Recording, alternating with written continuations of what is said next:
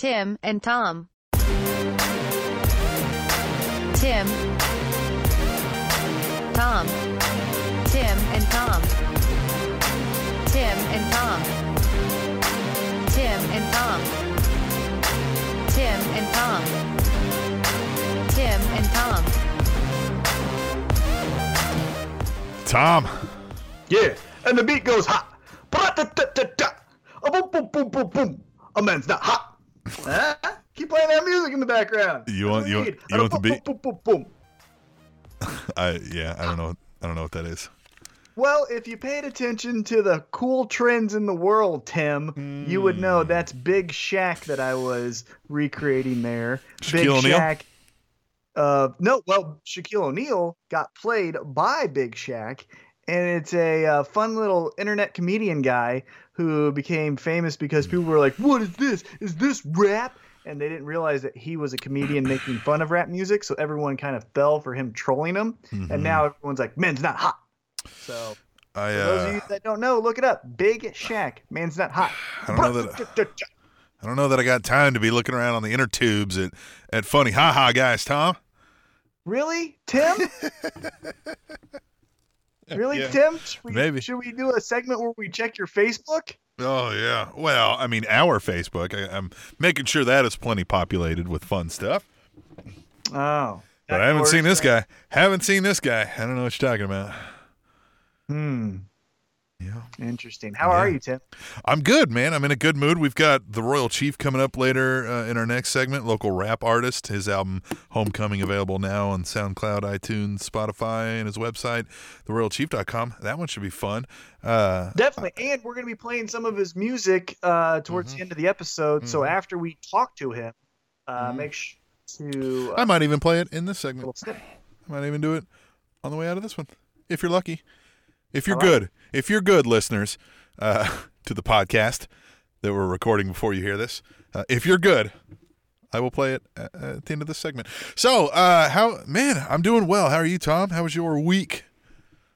It was eventful. So first things first, I started physical therapy as I give you my week in, week out update on shoulder Yeah. surgery 2017. Mhm. Um, I started physical therapy and ah, this is when the hard stuff comes. Yeah.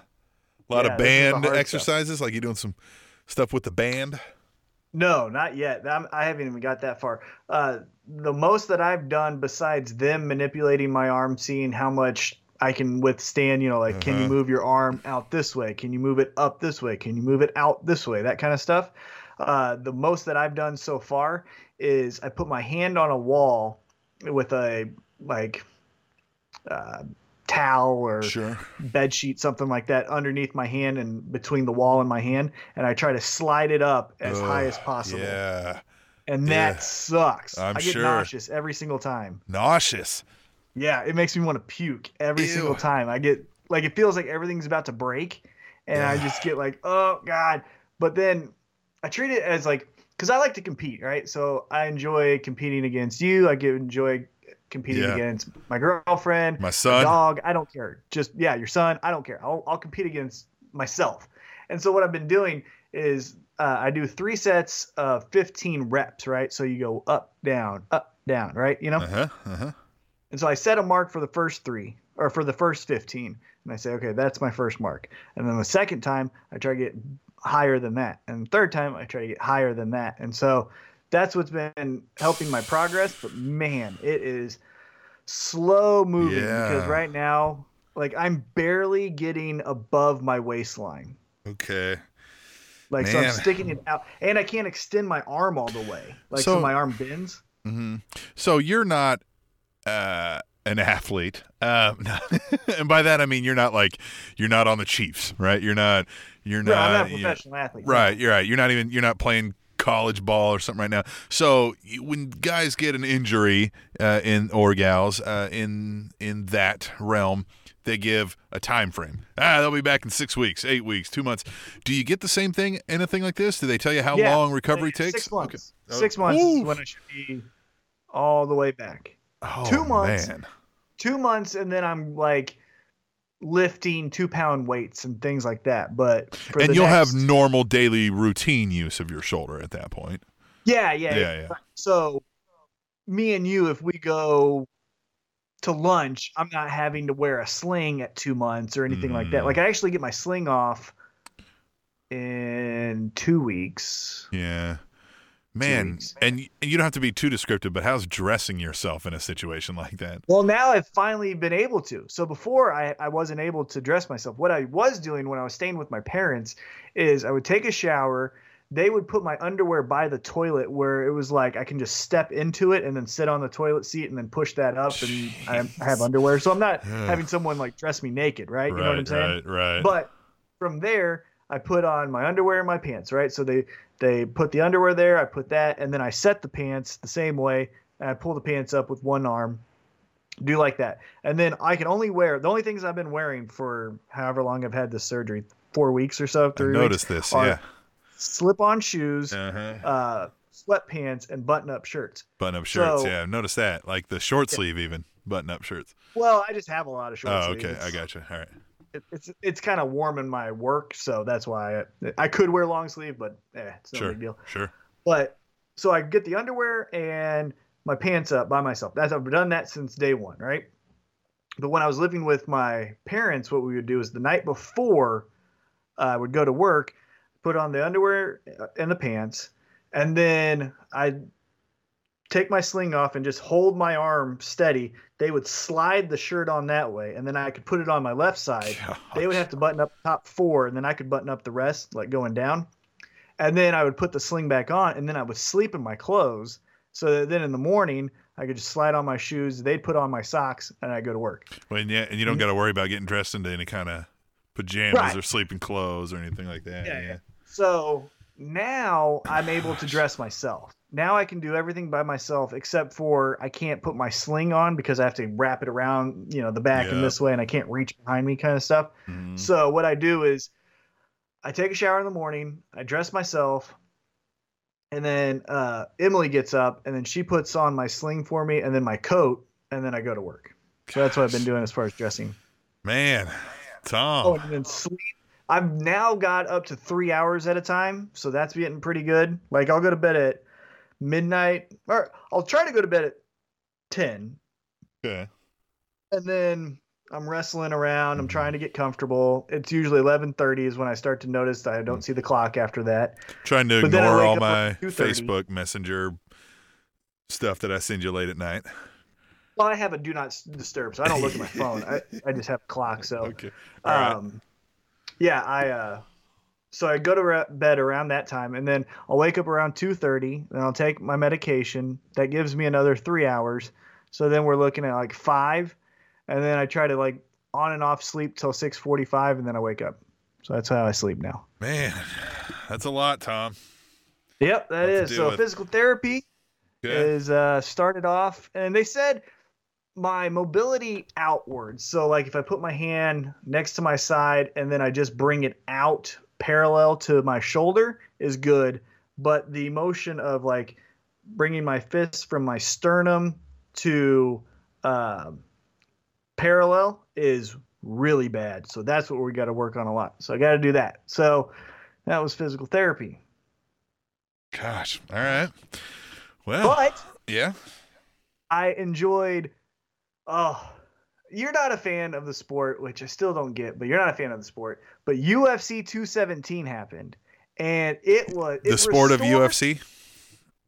No, oh God, really, man, really? Is that what we're You saying? want to grab a football and do NFL? Is that what we're You want to grab a basketball and do NBA? well, you said I'm not a fan of the sport, and then you went into UFC.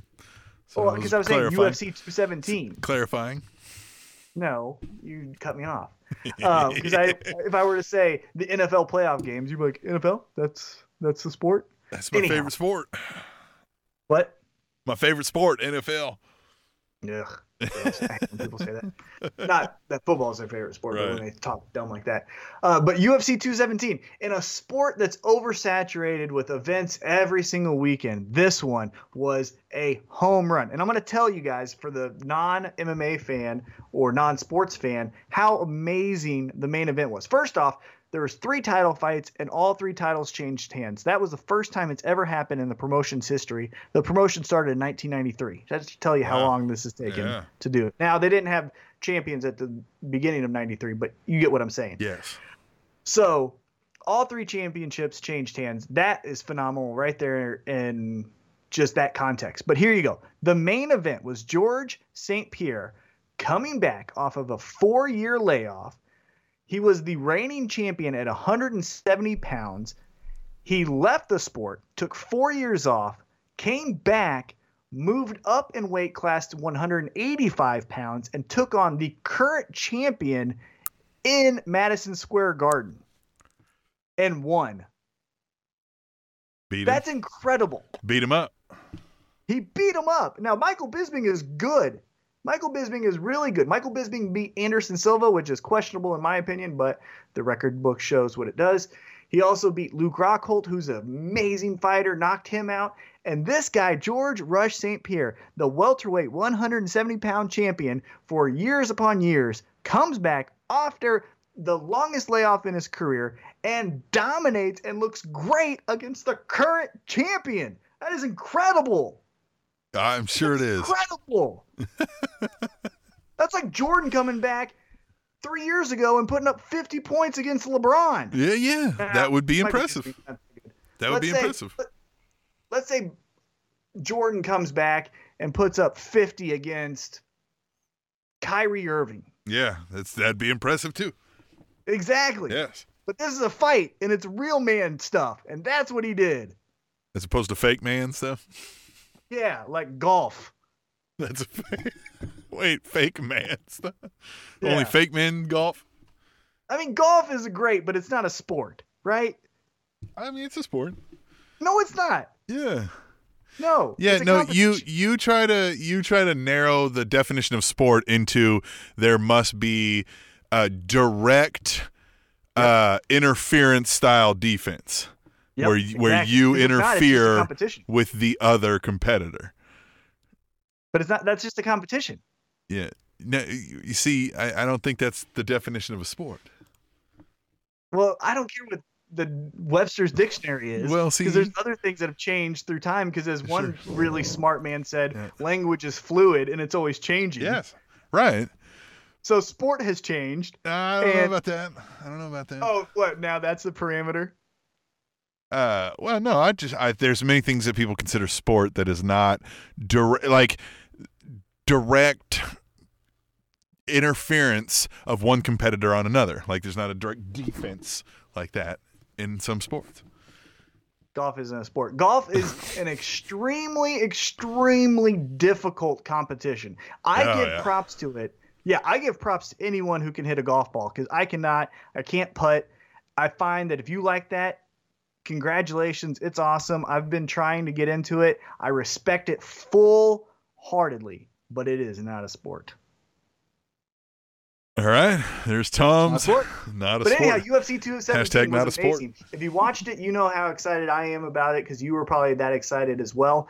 Uh, if you don't know anything about it and you want to know more about it, uh, go to any MMAfighting.com, MMA Junkie, UFC.com. Check out the replays. It is well worth your time and money. So great. Madison Square Garden, the most famous arena in all, and the greatest card, arguably, to ever happen and it was so good. I ordered it and I watched it at home. It was the first time I ordered a UFC pay per view since UFC 64, and this is UFC 217. So that should tell you something of how excited I was about the card going into it. Nice. Yeah. All right. So what else, man? Anything else? Well, I was going to talk to you about this. So Sunday night, I just tweeted out on my Twitter account at tmac underscore 816. If you'd like to follow me, feel free. Uh huh. Um, I just tweeted out a picture. I was watching uh, the WWE Network because I'm a pro wrestling fan, as are you. And um, I was watching a Ric Flair promo where Paul Heyman was the interviewer. And I was like, that's pretty cool. Like, this is how I'm ending my Sunday night. So I just took the picture, said, ending my Sunday night, watching a great Ric Flair promo with, you know, featuring Paul Heyman. Well, Paul Heyman retweeted it. Yeah. And have you ever got anything retweeted before? um, I don't think so. Really, like like on like that. Yeah. No, I don't. No, nothing that comes to mind like that. No.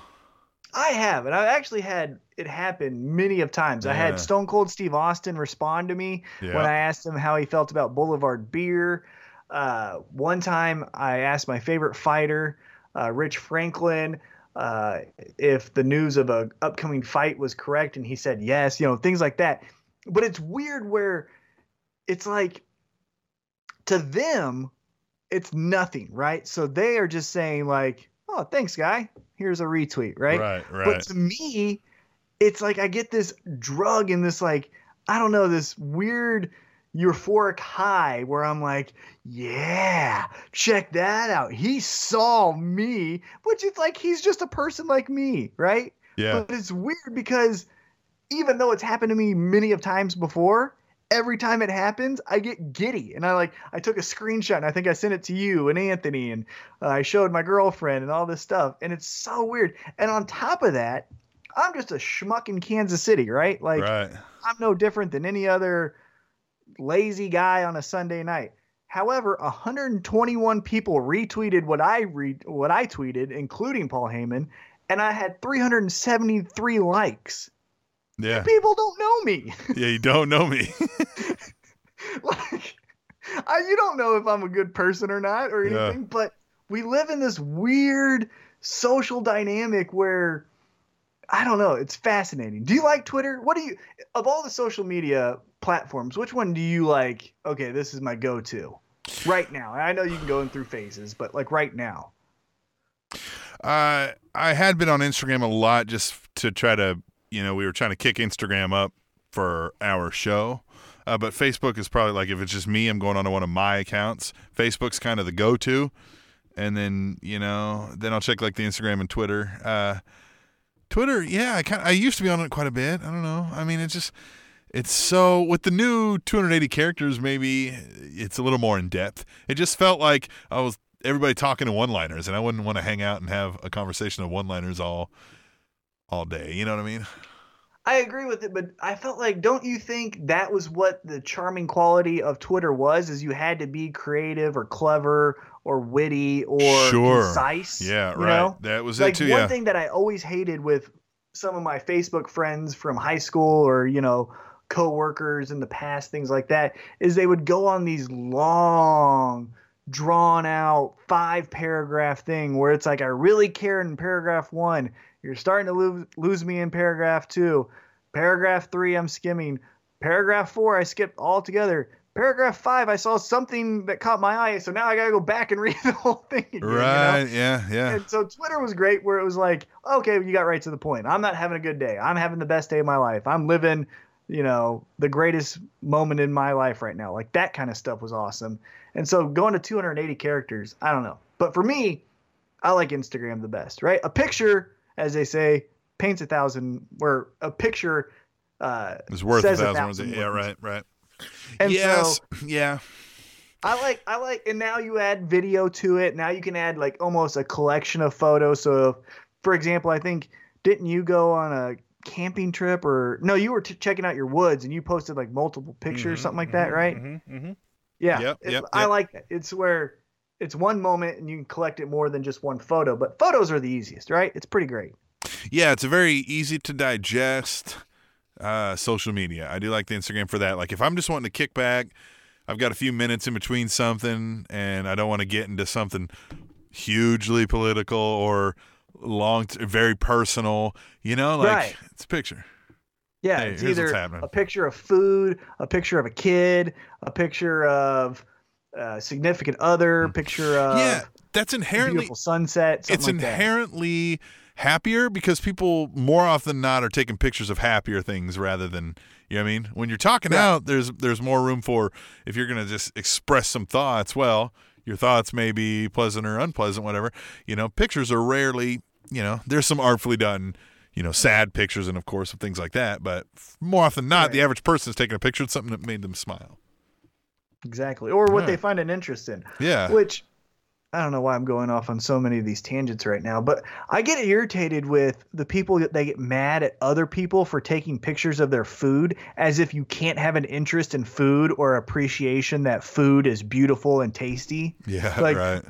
What, are you, what are you doing? Take a picture of that and put it on Instagram. It's like, yeah, I enjoy food. This is pretty delicious. I'm going to take a picture of it and share it with other people who enjoy food. Yeah. I, I believe you, sir or ma'am, do this with your kid, and I don't like kids. yeah.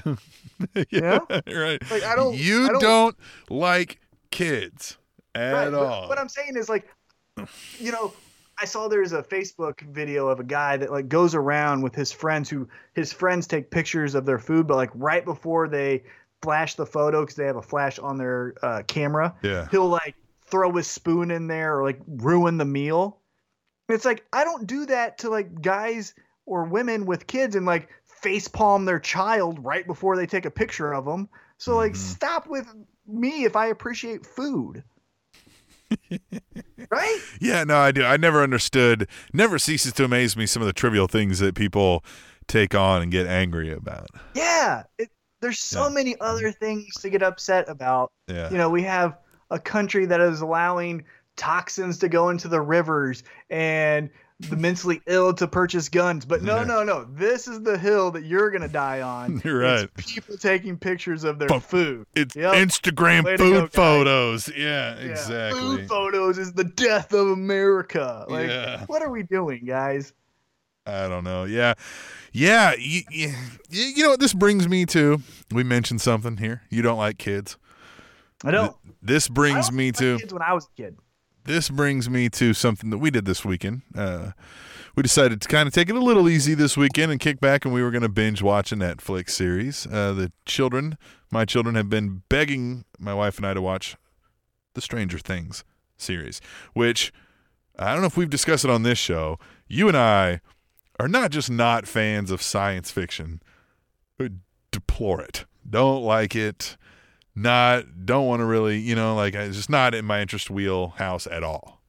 Yeah, that's my thing. It's I I try my best because I, I try with you know each passing year of my life to become a little bit more accepting of like I don't want to be the guy that hates the food photos. You get what I'm saying? So I'm Yes. trying to understand and appreciate other things that may not be like as you said in my wheelhouse. Mm-hmm. So with science fiction, I don't like it at all. Right. But that neither. doesn't mean that you or someone else can't appreciate it. Just don't try to force that on me because I don't care for Right. it. Stop it. Now, now that said, uh, I tried to avoid watching this show. I wanted to get out of it. Uh, it was kind of like, oh man, and I was like, great, and that's fine. You know, if my kids want to watch it, fine. There's some things they want to watch where we sit around. If I'm not really interested in it, you know, I can look at stuff on my phone some of the time. You know, you know, you can get through stuff like that. But I thought, man, we're gonna binge watch two seasons of this. I don't to sit. You know what I mean? Like, I don't know if I can do that for this long uh, and a couple episodes in, and it was really done well. They really hit a home run with this series, uh, and, and we can get deeper into it as we go along here. But um, I, I went to tell you that I was like, huh, I wonder if Tom's seen any of this. He shares my hatred for. Uh, science fiction, Dislike. you know, dislike Yeah. for science fiction and things of that nature. Uh, but this one, I'm talking the writing is really well. The cinematography is really well. The uh, the casting was done well. I, I mean, it was just I was like, okay, I can. I I'm not so sour that I can appreciate the best of of any genre, right? You know what I mean? Like, sure, I don't like space movies, but I'm sure Star Wars in the day was pretty damn good, right? Like, you know what I mean? You got to give the Right. devil its due. Uh, so I was like, okay, this is good. And you said, I said, hey man, this is pretty good. And you said, I don't know, I've heard that, but I- I'll pass. I hate kid actors. I do. I don't like kid actors. There's never been a movie with This a is what- kid where I've been like, what you said to gotta see more of his work. this is what you said to me. And t- t- I completely understand what you're saying. What I will say is, one of the kid actors on there, I was just like, this kid is great. He has charisma for days. He, you know what I mean? You can tell he's legit cool. You know what I mean? Like, uh, and some of them not so much, but the, uh, they don't take up as much as you may think based on when people say the story. But I'm telling you, this is one of the best series I've seen in a long time, period, notwithstanding even in that genre. Obviously, the best of that genre that I could have seen. Right. And like I said, I've heard amazing things. You are not the only person to tell me this. I, my uh, one of my closest friends, Matt, he said the same thing. He'll send me Snapchats of hashtag save someone or free. I don't know who it is, some person. And Oh yeah, well, I'm not doing okay. any of that. I'll just tell you that as a viewing experience, it's an amazingly done for the art form. Uh, if you appreciate the art form of acting, screenwriting, you know all that stuff, it Right. is a home run on almost every account. Right. But to my point, there is here's the thing about the age that we live in is there are channels now with great shows that I've never even heard of the channel, right? yeah, so it's right. like I could come to you and I could be like, "Hey man, have you heard of Left Door? The Yeah. show Left Door?" And you're like, "No." I'm like, "Oh, it's on Spot a Crackle. Right. And, Like Yeah. I've never even heard of that either. Yeah. Like that's the world we live in. Is that legitimately we have segmented segmented everything off, and everyone's trying to get the piece of this pie. There's a channel called, or there's a streaming service called Crackle, for God's sakes. Yeah, I know. That's not I even know. a good name. I know it's And on my. That has something. It's got stuff on it. Yeah, I don't know. Yeah, it's apparently got Yeah, stuff on it. I think yeah. it has uh, Jerry Seinfeld's uh, comedians with cars, right? Okay. Yeah. so Yeah. I just like Stranger Things, cool, but nah, no, not gonna do it. Man, I'm telling you. I mean, unless Just- I do, I'm not just for just for i mean i i did not want to watch it but then i started watching it and i always appreciate it's hard for me to suspend my disbelief on a lot of things. We've talked about this because we're pro wrestling fans, and people get on that for being fake, and we're like, well, you got to suspend some disbelief. Yeah, it's fake, but everything you're watching is fake, right? Everything's fake. So, but I still watch it in that regard. I still watch, and I can't get over almost everything that I watch is fake. So, what I really start appreciating is when there is an amazing acting role, or somebody nails a mm. scene, right? Or I'm like, man, they ended at the exact right spot, or the writing was great, right? Like, and this, like I'm saying, for the art form of you know uh what we'll call it mini series right? This is amazingly done even in the face of it being science fiction with which i cannot stand. I don't like it at all. I don't like monsters. I don't like space stuff. I don't like uh fantasy stuff even like uh you know your your harry potters your lord of the rings your I, all You that know stuff I don't man. like it? Here, here's the reason why I don't like it and where I like pro wrestling. And I'm going to ask you a question after I make this point. Okay. Is um, the reason why I've never enjoyed fantasy, Harry Potter, Lord of the Rings, in this case, Stranger Things, all of that stuff is I always try to put myself in the antagonist position, right? So what would I do if I was also that person, right? yeah yeah And for me, I can't wrap my brain around, oh my God, I'm trapped in a corner and then I fly. It's like, Yeah, well, I don't fly. right no So I- I don't no well it. see and this is a lot more grounded in reality in even its its non-reality stuff has a base in an actual science lab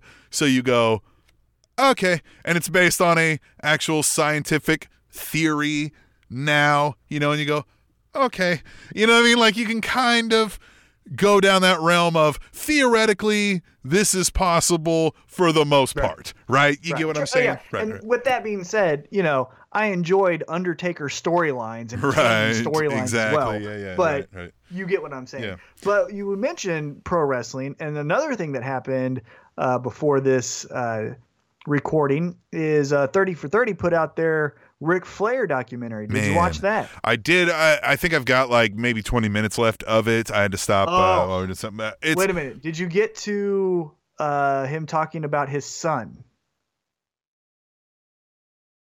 I don't think so. Re- oh, that's the Oh, I saw when they started talking about Reid, but I don't. I don't recall. I, I had to. That's I missed some portions of it too. I need to rewatch from about the halfway point on, like fully, Yeah. to catch everything. Uh, they were That starting to talk the- about Reid when when I was the last thing I remember heavily. Yeah, that is Yeah. that's when they're gonna oh, I'm sure. take you down some deep Yeah. and dark roads. That was some Yeah. hard Ye- stuff, and he says some very revealing things. You know what I Uh, noticed about that thing though is they talk about his plane crash, and they talk about it. They talk, you know, he smashed three vertebrae together, and he was, you know, he's out and broken back.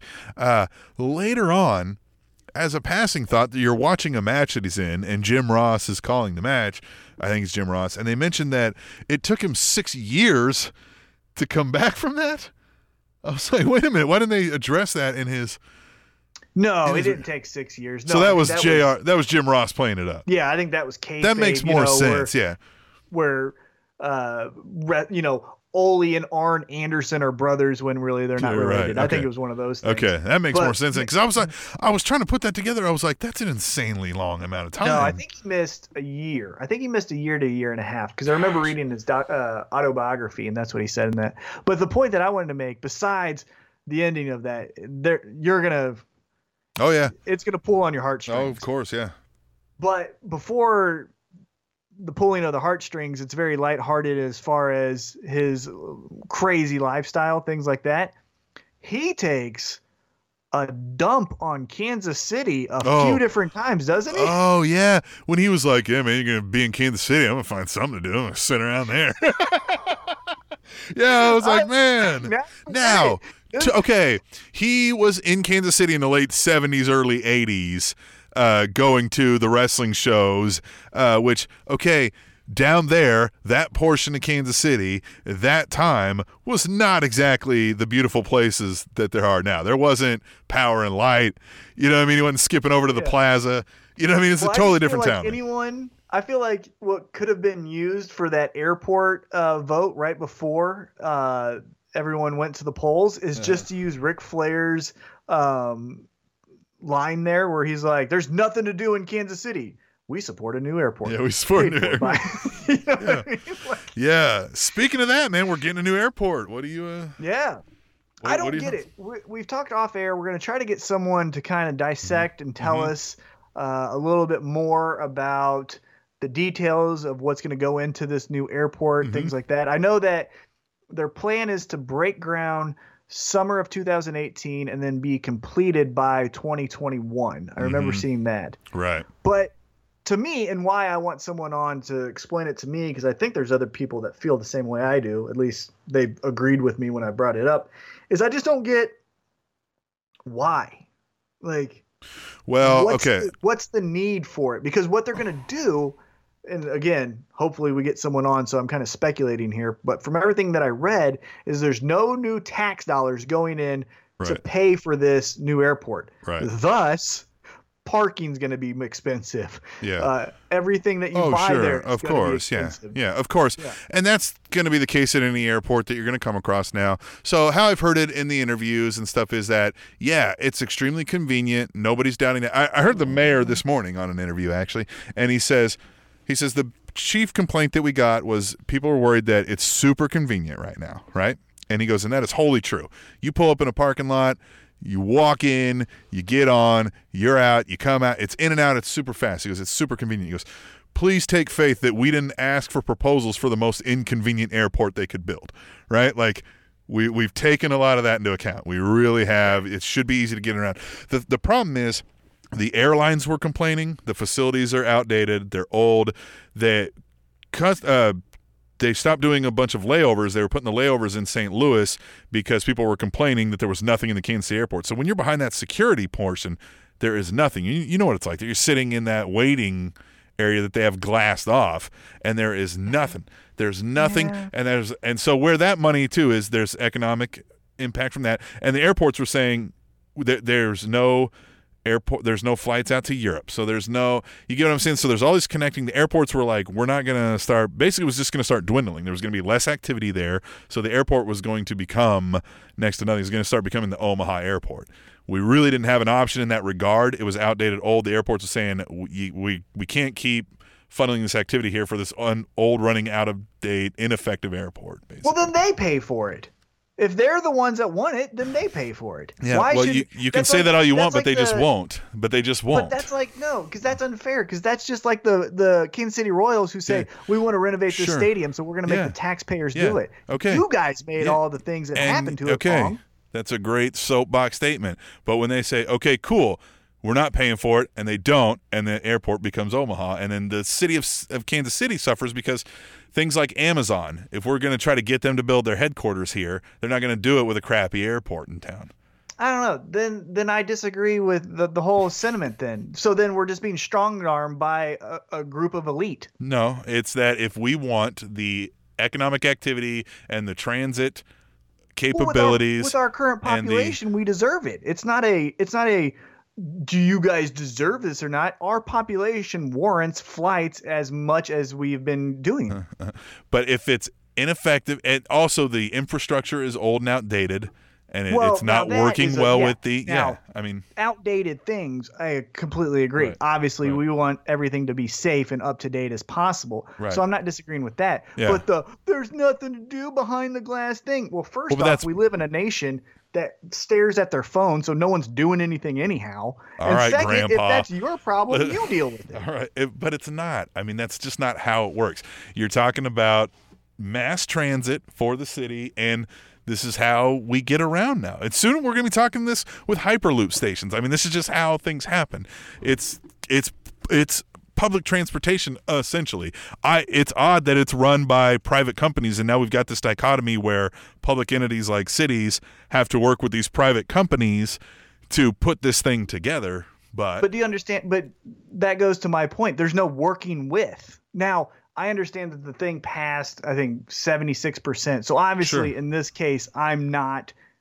I, I'm out of turn for speaking Right, in yeah. the specific case for Kansas City. But let's hypothetically say yeah. it's Portland. Yeah, And it's not even that there's says- it, it. It's not even that there's nothing to do. They're not just talking about entertainment.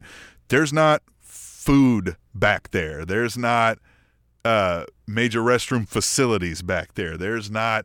You know what I mean? Like it is literally you're staying in this glass room without it. So if somebody's got a five hour layover in Kansas City, that really sucks for them. You know what I mean? And at half the time you go to these things and half it's shut down. It's just like it's just that it's a matter of it's not sufficient enough to be run at the level of city that Kansas City is trying to be, basically. Yeah. No, I understand. I just, I just, I, I completely agree with the outdated things. Anything outdated needs to be fixed. That's Right. not any Yeah. close thing to what I'm arguing. Right. But what I'm saying is, if the chief argument is we want things to do, well, shut up. Yeah. Well, no, I mean, yeah, no, obviously, I mean, you got your phone, that'll be stuff to do. But that's not the chief argument, at, at least from the city people that were trying, you know what I mean? The people, the actual movers and shakers who get, uh, you know, actual now, stuff with done. that all being said, and I'm going to contradict myself, Mhm. I wanted the new airport because uh, I don't like the airport. Yeah. I really I mean, don't. it's it. I do agree that it's super easy to get in and out of, but I mean, it's, it's yeah, it's not a great airport. I mean, I'm, I'll give you Well, that. It's like I don't like the, and again, I might offend people here, but this is just how I am and how I grew up and my interests and my likes. And this is Tim and Tom, so sorry. But the like, stay around for the cow tipping sign that they have there or whatever it is, where it's like, uh, they have a cow tipping sign that I always see there. And then like the Wizard of Oz yeah, memorabilia that they sell. Like, I, that's not my city. I don't give a crap about the Wizard of Oz 1923 yeah. film. No, it's really old. and- it feels old there. everywhere. It feels You know I to mean? me like uh, an old train station that you see in the. You know what I mean? Like it's just that long corridor. We're waiting for the. You know what I mean? Them to come out from behind the curtain, and then we'll all go Yeah. home. Like it's just, it, yeah, it, it feels like it's time. And yeah, the the economic aspect of it is that yeah, they, it's I, the again, private funding issue get of it. Yeah, yeah, I'd like to Yeah. get more about that.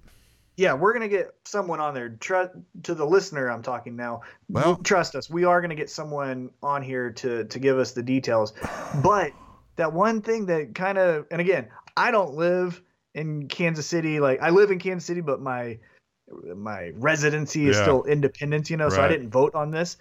But I Yeah, just saw the no new tax dollars, which is great because hey, if you don't want to pay for this, you don't really have to because if you want to use a train or Yeah. car or you know whatever, you can do that way. But man, no new tax dollars means parking's probably going to be twice as much now. Yeah, I'd like to get how they how they plan that out now, and I know a lot of it's based on you know the, the yeah the activity there on site and how they'll get to then lease out the space to to restaurants and that kind of stuff, and I get that. Um, but I would like to talk to somebody to see like How has that process worked out? Because this is the first of that kind, if I'm not mistaken. And then Right. what does that mean moving forward? Because in about 10 years, we've got some leases coming up on two professional sports stadiums that are getting pretty old and outdated themselves. So, Well, one, you know, yeah, one and the Kansas City Royals have already been looking publicly at other spots within the city of where to move. So what does that mean for things like that in the future? When Tim and Tom has its 11, 12 year anniversary, uh, what, what will we be talking about in regards to that? So, uh, man, uh, gosh, what else we got? Airport, new airport. Um, ooh, the Facebook thing. You want to talk about that?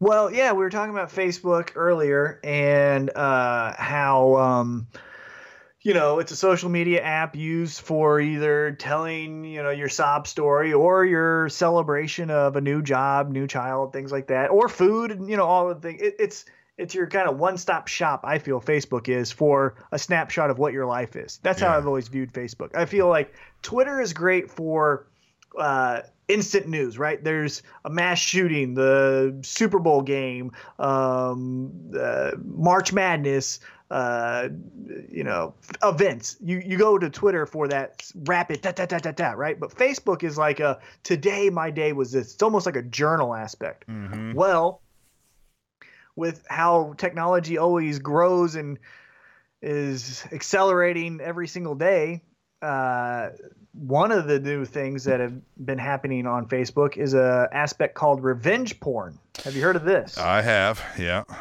Now, back in when I was in high school, and this makes me feel old because I only graduated in 2004, but this was in the, you know, I saw this, but it was like Polaroid pictures, right? So a girl at a party got drunk and decided to flash the football team or something like that. Someone took a snapshot, and then now we got a photo that's circulating the school, right? Right. Well, with technology, that now goes away. Well, I mean, it still could be there, but now what we're doing is girlfriend, and it, this could even be at the college level or professional, you know, it could ruin your job, but girlfriend, boyfriend sends nude photo because at the time they're in a romantic relationship to their significant other.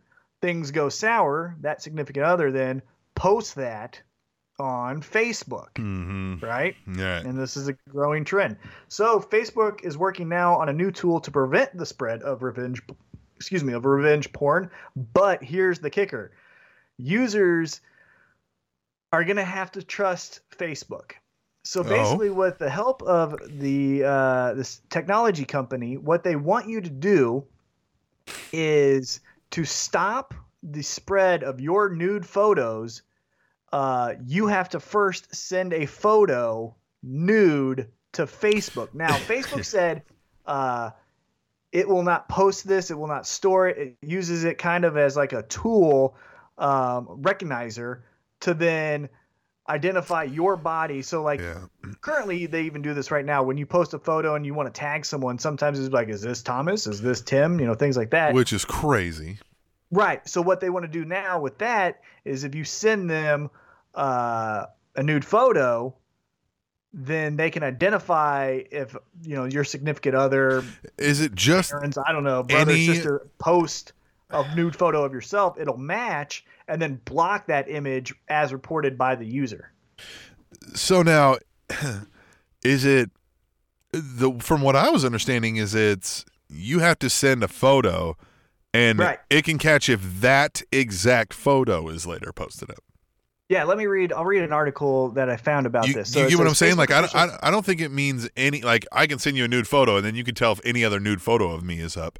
I think it's if if I have some nude photo, I can send that to them so they can make sure that exact photo isn't put up by yeah. anybody I'm sorry. That, yeah. Um, Right. Yeah. That's what I'm trying to clarify. so, it has to be every let- photo. let- right you know so Right. let's let's use this example for uh, purposes of this story Yeah. um you know girl gets drunk boyfriend says please send nude right? Mhm, Right. Send and nudes. then girlfriend sends nude. She wakes up hungover. What did i do? I shouldn't have done that. Well to combat if this ever hits online i'm going to send this now to facebook. Facebook then secures it uh, or, or has it and it has mhm. it securely not posted on Yep. their site but in their server. And then if that guy posts that picture Facebook already has it and then blocks it on behalf of the Yeah. girl. Now, what that doesn't help is let's say, okay, let's say I'm a bad guy, right? And You are. I, I make a pornographic uh, recording with uh, my wife or my girlfriend or whatever, right? Um, Whatever the case may be. Uh, Hopefully, it's your wife in your example. Right. And, you know, something happens, the relationship sours. Uh, I'm going to post some revenge porn. Uh, well, you know, wife's SOL in that regard, right? Because she could Well, never send, right? Yeah. Yeah, so but I want to read this to you because I think you're right in the sense of yeah, it will block the photo of what I sent, and if that photo is then posted. But here, here's this article that I read from WPTV.com. Okay, it mm-hmm. says face, excuse me. Facebook officials say any photos uploaded to the service will be sent securely, and the company isn't holding on to the photos themselves. It's just it's data making a quote digital fingerprint that can recognize the photo and block others from posting it. Facebook already uses photo matches and blocks images reported by users, but only after they've been uploaded to the site. This new feature feature is supposed to be preventative rather than reactionary. So Right. that's the aspect where they say it's supposed to be preventative rather than reactionary. Maybe they're going to work on more Yeah. technology that then identifies your entire body. Well, and I like the, uh, um, oh, yeah, is that a way for them to work on this technology? And so this gets into the deeper thing we want to talk about. So that very same article that you were referencing there also mentioned that, well, yeah, everybody's going, oh, I get what you're saying, Facebook, but I've got to send nude photos to you, and people are going to look at them. You know, it's not even a bot here that's doing this. People have to receive them to make this digital print. Uh, and that sounds, you know, kind of sketch. Well, uh, what this article highlights is, uh, boy, you're giving Facebook so much more information than you you're apparently aware then because that's the least of your worries. They know so much about you already that it would probably you'd be like, oh well, you might as well have every nude picture of me ever because you already know everything about me. Uh, and it mem- uh, references that more often than not, people when polled don't even trust that Facebook is doing the right thing with their stuff. So I mean, Yeah. I- huh. I- think my biggest worry with this isn't necessarily that people will be looking at it. It's not an algorithm or a bot. It's actually a person seeing this. It's, I mean, look at Yahoo. And I'm not trying to say Yahoo is Facebook, but I'm saying Facebook could eventually become Yahoo. But Mhm. look at Yahoo and all of the email accounts that were Yeah. hacked in that way. And then uh, the Equifax, that whole debacle with all of Yeah, those. Equifax. hackers. You know what I mean? Right. Yeah. So Oh. what I'm trying to say is Facebook, you're not immune to this. So if I'm sending you a photo, I'm kind of doing it as a preventative measure. But let's say that relationship doesn't go sour and we become married and you know live a happy life, but someone hacks my account and they post that photo because they're a hacker, right? Mhm, so now right. I've just sent Facebook a photo that then a hacker then takes and posts a picture of my penis or my butthole or whatever it is that I'm sending Mhm. to people. And now I didn't even have to do that in the first place, but I did because I trusted them and they got hacked. That's the part that scares me. Yeah. Hashtag Tom's butthole. Maybe not. Maybe not. Maybe not. All right. Um. Yeah. I man. Well, and I don't know. here's here's the bigger. I I mean, I don't know if we want to go down this rabbit hole in the first segment because we still have the royal chief. Yeah, we've got. Yeah, we're getting pretty deep. So, but we can hit it. We can hit that. it. We can hit But- it. This is our show. This is Right. Tim and Tom. What I wanted to say is, Hey, you know, I told the listeners if they're good, I will play the Royal Chiefs music. So they're going to listen to what you have to say. that's true. Right. But I guess my bigger point is, you know, I've started to see almost a resistance in, uh, I- I don't want to say the the elite, but people that I admire, where they're starting to wean off of the social media because they're starting to see the the the detriment that it does. Like even Sean Parker, Facebook's first uh, I believe, president and the founder of Napster, says that Facebook is dangerous and it's making people act in certain ways that are harmful to them and others. So I don't know if we're going to hopefully see a pendulum swing the other way to where, you know, we don't need to be on Facebook 24 7. We don't need to be on Instagram. We don't need to be on Twitter. Those can be used as tools for fun, but not necessarily these algorithms of advertisement and things Yeah. like that. Like, That's I would what I'm hope. hoping for because it seems Yeah. like if we're having to do preventative measures for revenge porn, well, what's next if these Yeah. things are going to be given? Yeah, I would hope as some, especially you know, as time rolls on, generations go up, that maybe that stuff will there will be less novelty to it, right? The ability to post everything and make everything about you and everything. Like some kids are going to grow up where that's just the norm, and that's going to be like, yeah, okay, not cool. Everybody's doing that. You know what I mean? So like maybe, you know, maybe some of that stuff just naturally over time. You know, everything, everything that goes up must come down. But yeah, man, right now it's just so everything is plugged in. I, I had a you know when I was going to school at UMKC here not too long ago, uh, one of the heads of the uh, a top advertising agency around here said with things like that with advertising the way it is, he says we don't want to tell you that you need to buy shampoo on Thursday. But we can tell you that you'll need to buy shampoo on Thursday. Like, I mean, we know everything about you. We know everything, everything. And now they want you to put these things, all the Google Home, the Alexa, whatever it is, the the Amazon thing. That is Mm-hmm. strictly so they can listen to you at all times and sell any of that that they find useful for advertising purposes. That is exactly what those devices are for. Nothing else. That is what it's for.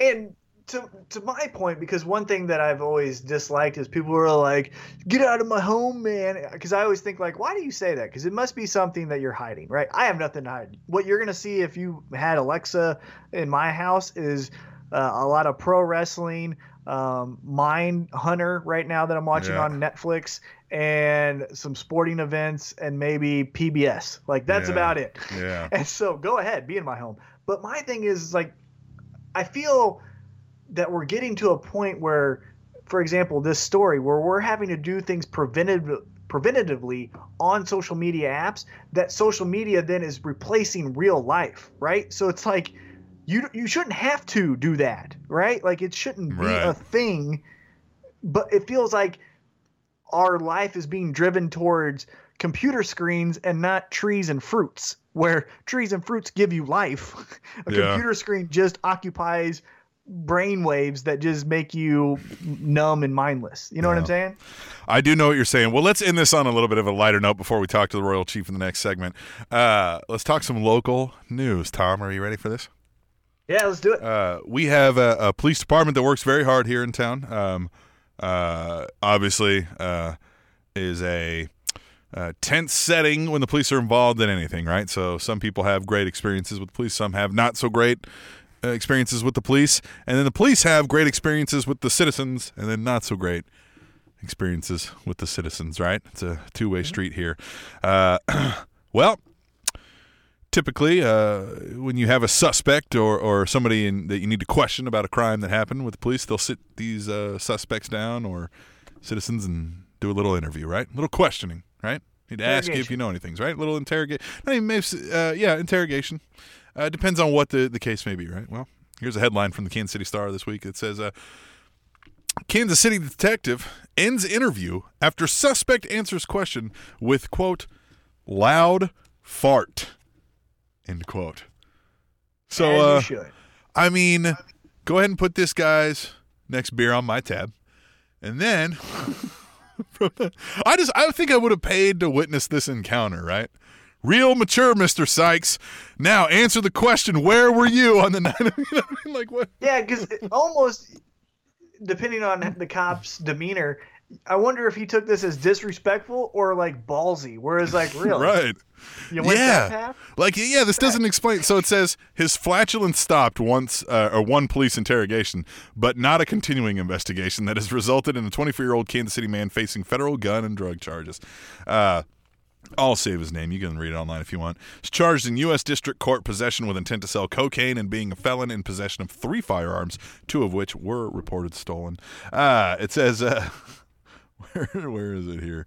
I can't even remember what was going on, but basically he was just he had gas the whole time while they're doing this interrogation, and so they're asking him, and Nervous. then and then you know, I mean, uh, I, I I envision it right. I envision the cliche TV good cop bad cop right, and he's sitting there and they're like, "All right, Mister Sykes, did you rob the baked bean factory?" And then just right, and then he's just laughing, and they're like, "God damn it!" right? Like ah, he won't, he won't break, Chief. I don't know what to do. you know what I mean? Oh, that's fun. Eh, good on you, I guess. I mean, you know, We'll I mean, if you know- if you but know- you, you chose that path. Yeah, if you know- Take a shot look. from 40 feet, see what Look. happens, Steph Curry. You know, have you ever heard the uh, if you're out late, don't take the 12:30 butt whooping, take the 2 a.m. butt whooping. If you know you're going up the creek for uh, possession of firearms that are stolen when you're a felon and drug charges, uh, why not answer your questions with a fart? I mean, why not? Why Right. not? What else are you gonna do, right? I mean, you ain't got your Facebook, so you got to entertain yourself. So, all right, Tom, we are gonna come back here uh, in a little bit, man. We're gonna talk to the Royal Chief, talk about uh, some local rap scene. Yeah. yeah, let's do it. I'm fun? excited about this. All right, that's when we return right here to Tim and Tom, uh, which is on timandtomkc.com. Fun fact if you invite Mickey and Minnie Mouse to your wedding, they'll respond to the invitation with a personalized Disney postcard and a just married pin. What do they know? Draco oh, for you fake hoes. Major moves, we made those. Put my people on payroll. Cut the check when I say so. Them is just my everyday goals. Everything earned. Nothing is given, I know. I'm not concerned. Tim and Tom. Tim. Tom. Tim and Tom. Tim and Tom. Tim and Tom. Tim and Tom. Tim and Tom. I am excited for this one. Uh, Tom, uh, you spent many years as a battle rapper. That's correct, right? Yeah, I'm a retired battle rapper. Uh, as uh, fans of our other podcast, Spanish and Uh-huh. Know, uh, I have retired, dropped the mic. Uh, now I just observe from the sidelines, and uh, because of that, uh, I'm trying to look out for all the uh, new artists and uh, Mm-hmm. talent here in Kansas City, and we got one with us in this segment right now. Uh, I'm still waiting for some evidence of this career, this storied career that you had. hey, man, you Um, know. It must have been before YouTube was out, I Yeah, guess. yeah, Oh, yeah, yeah. It was like on the grind time. I was T Mac Daddy. You know, Uh-huh. it's, it's all in the past. But Well, they didn't know. they didn't DVD everything back then. you know? Yeah, the DVD thing. Did they DVD things back then? All right. All right. No, but serious, we've got uh, one of our things, and, when we go to look out around Kansas City, we want to talk to the people, places, things, events going on. Uh, is you think local music and Kansas City? I, I felt like you know there's been some focus recently. I've seen around on local music, um, but uh, so we kind of wanted to, to branch out, start talking to some folks, and came across this guy online through social media. Uh, and as soon as I heard it, uh, it is top notch. This guy's the Royal Chief. He's on the line with us. Are you there? Yo, yo, I'm here, man. I'm here. Okay. I'm happy to be here. I'm excited. Now we appreciate you coming on, and uh, uh, we we kind of uh, made you jump through over some hurdles to get some scheduling on here. Uh, so we appreciate you dealing with Made that, and, and we're glad to have you. we you made on. it happen, man. All right. Move mountains. let's get- We're here. Yeah. So let's get right into it. Uh, Royal Chief. What what does that exactly mean? Where does that come from? Are you a huge sports fan? Kind of explain the name. Um, I'm, I'm definitely a sports fan. I mean, it was really, it was really something. I, I just recently I had a different name. I used to go by J Dub. That's what Okay. I went by for a long time. Um, but I changed my name to the Royal Chief because I was like, I want to do, I want to do something for the city. You know what I mean? It's where I'm from. I'm from Kansas City. I just need, I wanted my name to represent us. Mhm. So you know what better than just to take our sports teams, Royal Chiefs, and just put it together. Okay. Yeah, I mean, and it's certainly yeah, it's it's it, you hit the nail on the head there. It's it's undoubtedly a, a Kansas City theme, so you get that. But you mentioned a long time. How long have you been doing this, man? Um, I'm I'm 26 now. I've been rapping since I was 13. Wow. Is that all, huh? Yeah, yeah. Okay. So I've been doing it for a little while, man. All right. Half your Doing life it there. for a little Yeah. while. Yeah. Yeah, I guess that is. I My guess it is question about about half. a 13 year old a 13 year old rapper. Okay, so when I was 13, I was barely able to tie my shoes correctly every single time. Like, how do you how do you become an artist, especially at that age? Are you writing down rhymes? Or are you, you know, listening to every, I guess at that time, CD and stuff that you can get your hands on? Or h- how do you become an artist at that young of an age? Um, I mean, yeah, I did. I, I, I basically, I started um I started rapping. I went to a concert. I went to a concert with my uh stepsister, the Usher concert. It was right when like Confessions came out. You know, Mhm. he was on top of the world. But I went to the uh, the Truth tour. They had it up at Kemper Arena. Um, it's got to be I don't know like 2004 or something, 2005. But I went to the concert and Kanye West was opening up for for Usher. This was his first CD, so he wasn't he wasn't Kanye West just yet. You know what I mean? But um, I saw him perform and I was just like, yo, this is what I want to do, you know, just kind of what he was doing and the message he had in his music and everything like that. I'm just like, yo, this, this is what I need to be doing for life. So, you know, after that, I kind of picked up the pad and, you know, started writing and was writing some very terrible stuff uh, in the beginning Okay. for a while. All right. and for a while, it was really bad. Uh, but, you know, you stick with it. And, and I mean, I guess I'm okay now. People say I'm all right. So uh, you, you say it's some terrible stuff to start, which I guess anybody starting out in a craft or an art like that, it, it's it's Right, not right. going to be re- a refined finished product to start. Um, did you have a measured plan on how to improve that, or was it just, hey man, I'm going to keep doing this until you know I figure out how to be the best at it? Um, yeah, it was more so that. I mean, you Okay. you know you have guys that you listen to, you know, people you look up to um, in your craft. So you know you listen to them and you kind of take cues from them, you know, on how to get better at what you're doing. And then uh, crazy, my mom. I always hated reading. When my mom like forced me to read, you know, growing up, which was probably one of the best things for me, you know, 'cause it just allowed allowed me to build my vocabulary and things. And I mean that that just kind of goes hand in hand with rap, rap, uh, extensive vocabulary. So, you know, you just you just get better over time. You know, staying with it. Anything you do, you know, if you do it enough, you're gonna get good at it. Of course.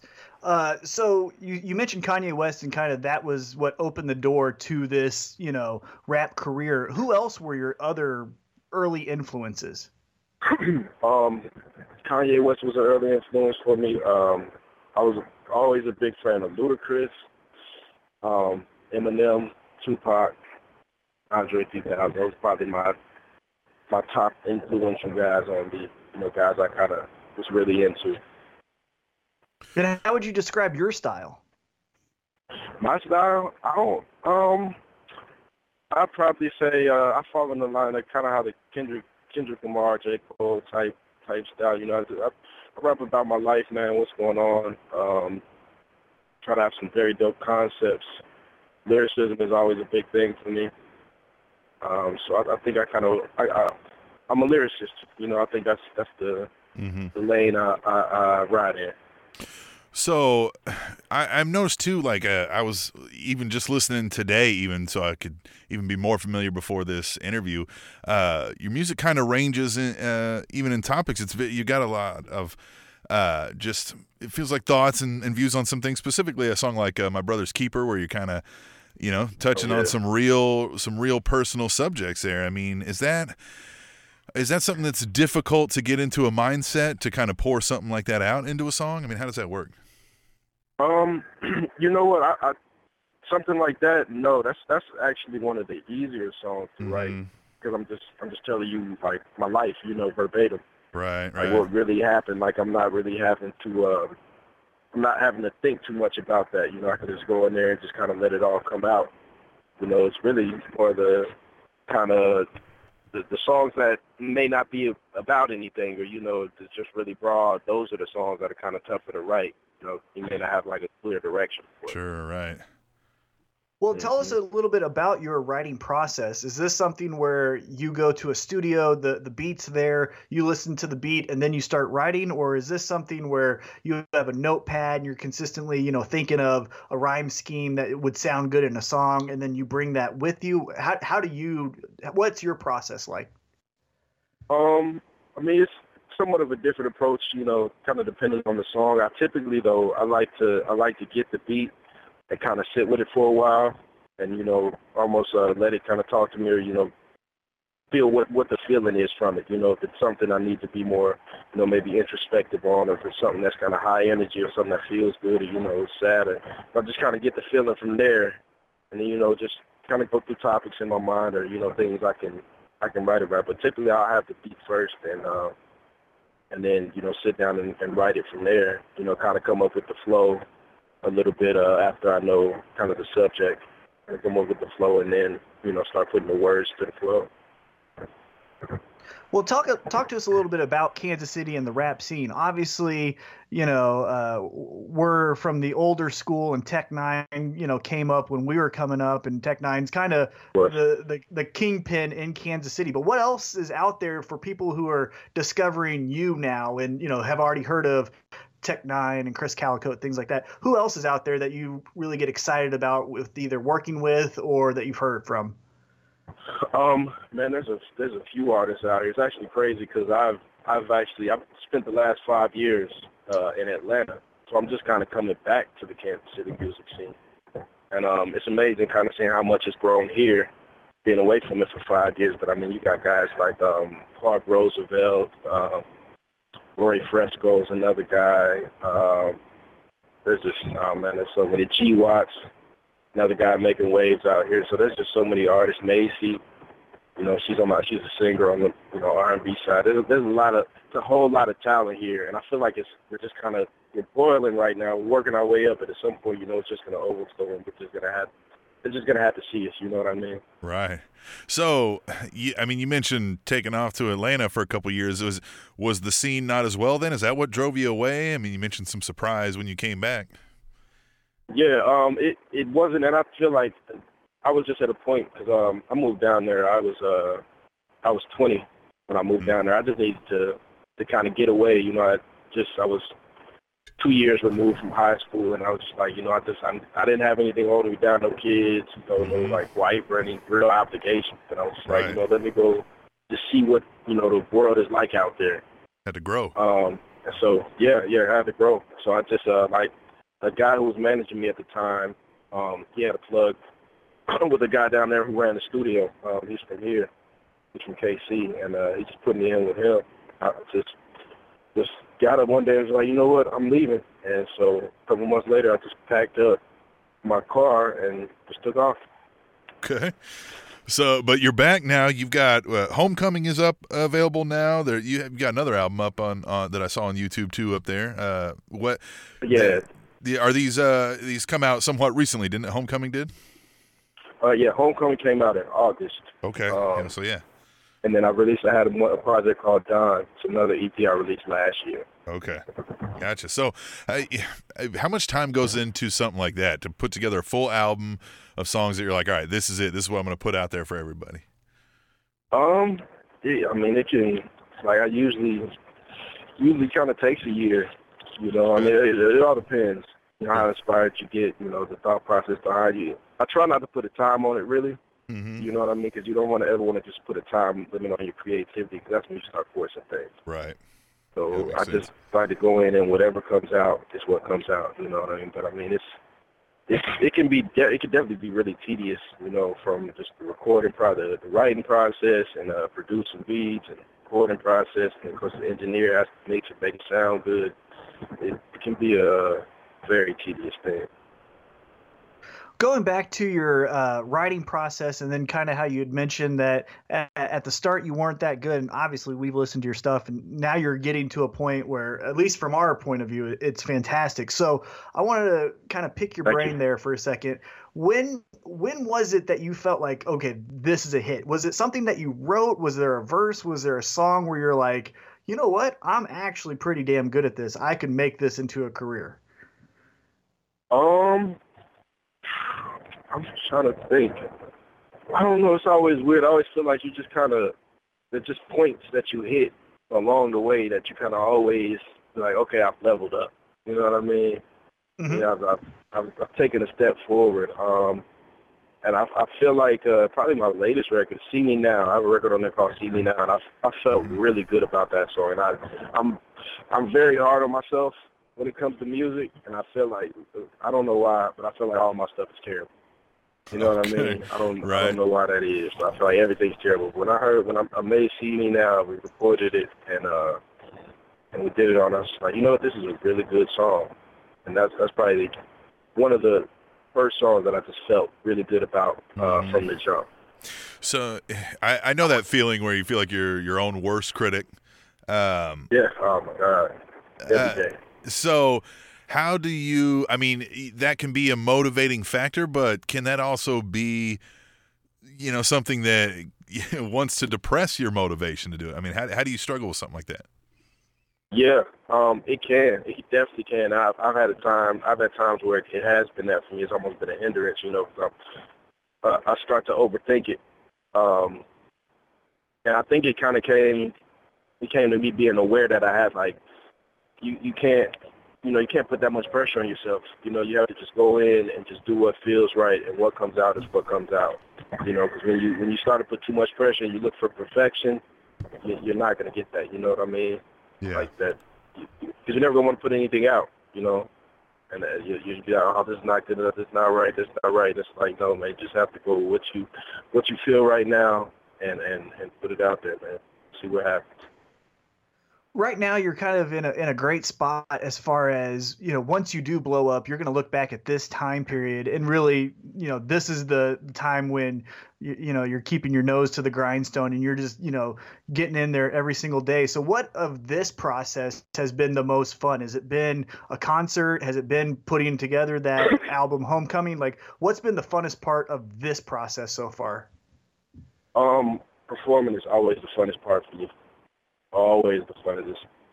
I love it. You know what I mean? Well, I just I just had my first um, headlining concert that um, we kind of put together. It's me and uh, a media company called Just Jump uh, that I work through. They do like all my graphic work and uh, website and all my marketing stuff. But um, we just put together my first headlining show uh, about a month ago.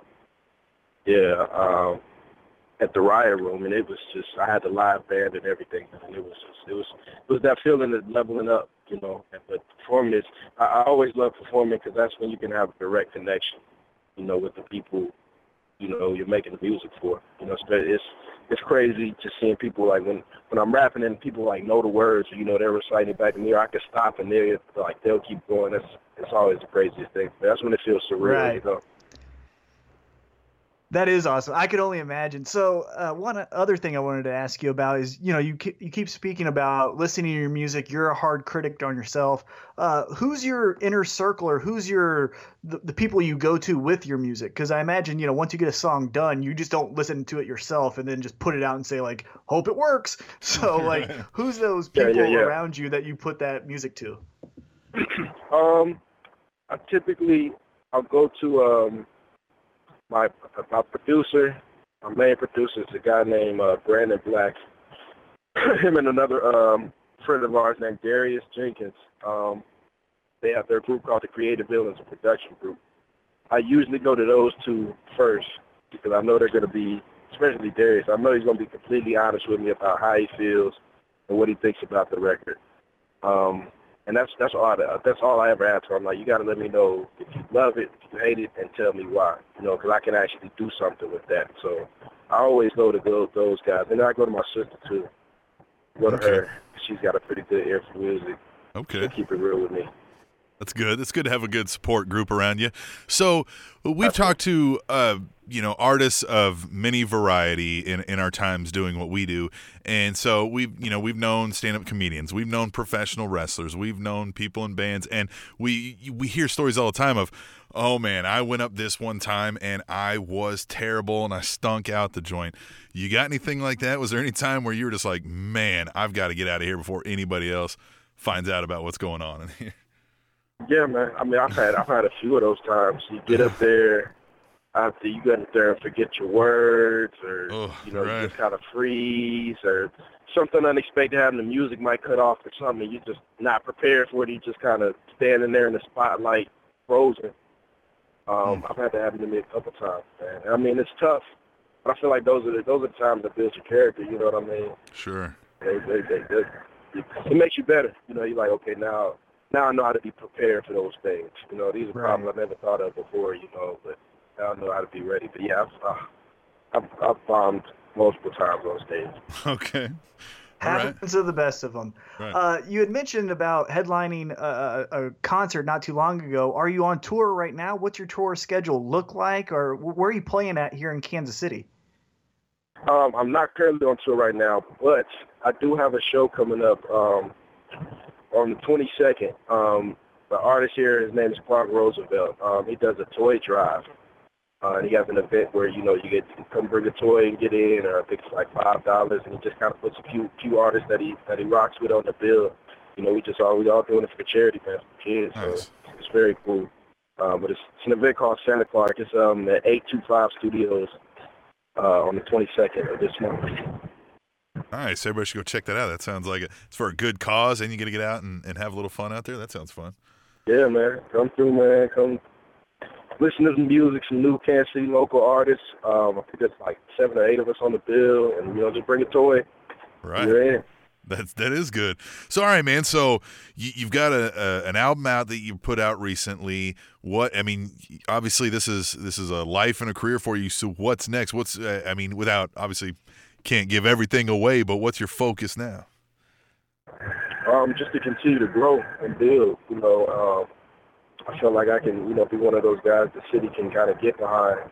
You know, and I, I've always felt that. I'm like, I feel like we're, you know, we're we're we're we're the underdogs. You know, I've always felt like Kansas Mhm. City were the underdogs. You know, even when, when you look at the sports and Royals, like they were always the underdogs. Even when we won the World Series, it's just like, man, I've always felt like we're the underdogs. I'm like, I feel like I can be, you know, an artist of, of the city that we can just get behind and.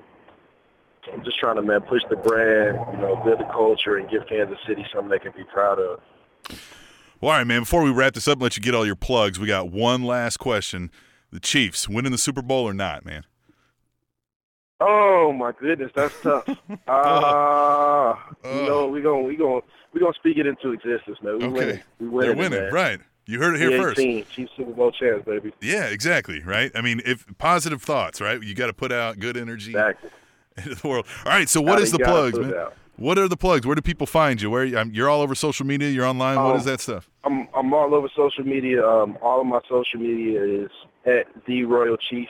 Mm-hmm. Um, my website is theroyalchief.com, so you can go on there and look at all videos. You can find all my music on there. All my music's on uh, all the major streaming platforms: SoundCloud, Spotify, Apple Music, Tidal, iTunes, all that good stuff. All right. Well, that's easy money, man. And then November 22nd, you said 825 Studios. Uh, bring a toy and Yes, check sir. out some some music. Go, like you said, listen to some uh, Royal Chief music, man. This is. I'm glad you came on, man. I'm glad you helped us out. Got uh, on short notice, uh, and uh, man, hey, this I'm was fun you getting to guys you. had me on, man. I'm honored, man. to Be on the Yeah. podcast. I love, it, man. You guys doing some stuff for JC. I, I love it. All right, man. Well, we appreciate you, man. We'll and we'll holler at you again sometime. We'll have you back on. Certainly, certainly. Thank you.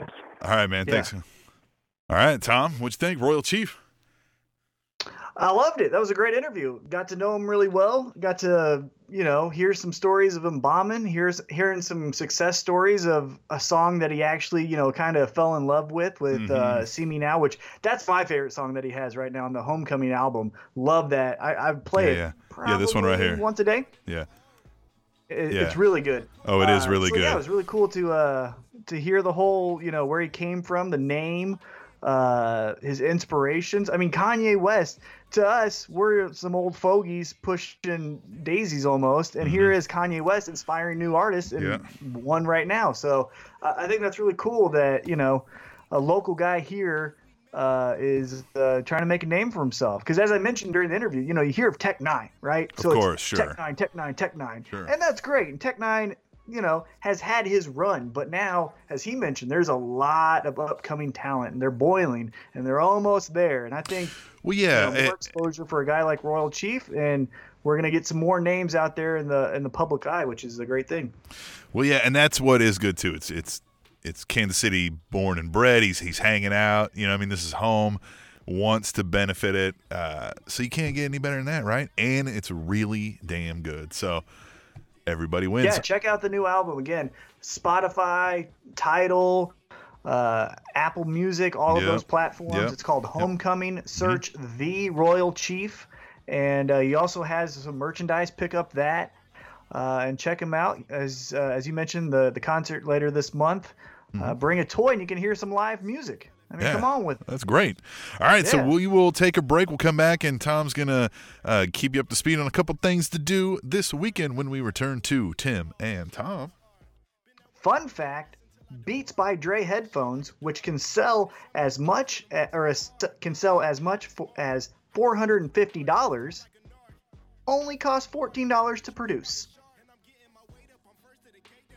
For seconds for you fill your plate up. It's on when I wake up. Someone tell the haters to leave me be. I got some money to rake up. Tim and Tom. Tim. Tom.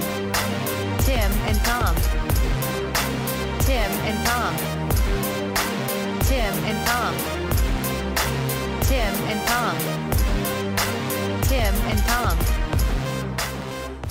Oh, Tom, we've got uh, so much time and so much uh, things available to fill that time with over this week slash weekend. What? Where do we even begin?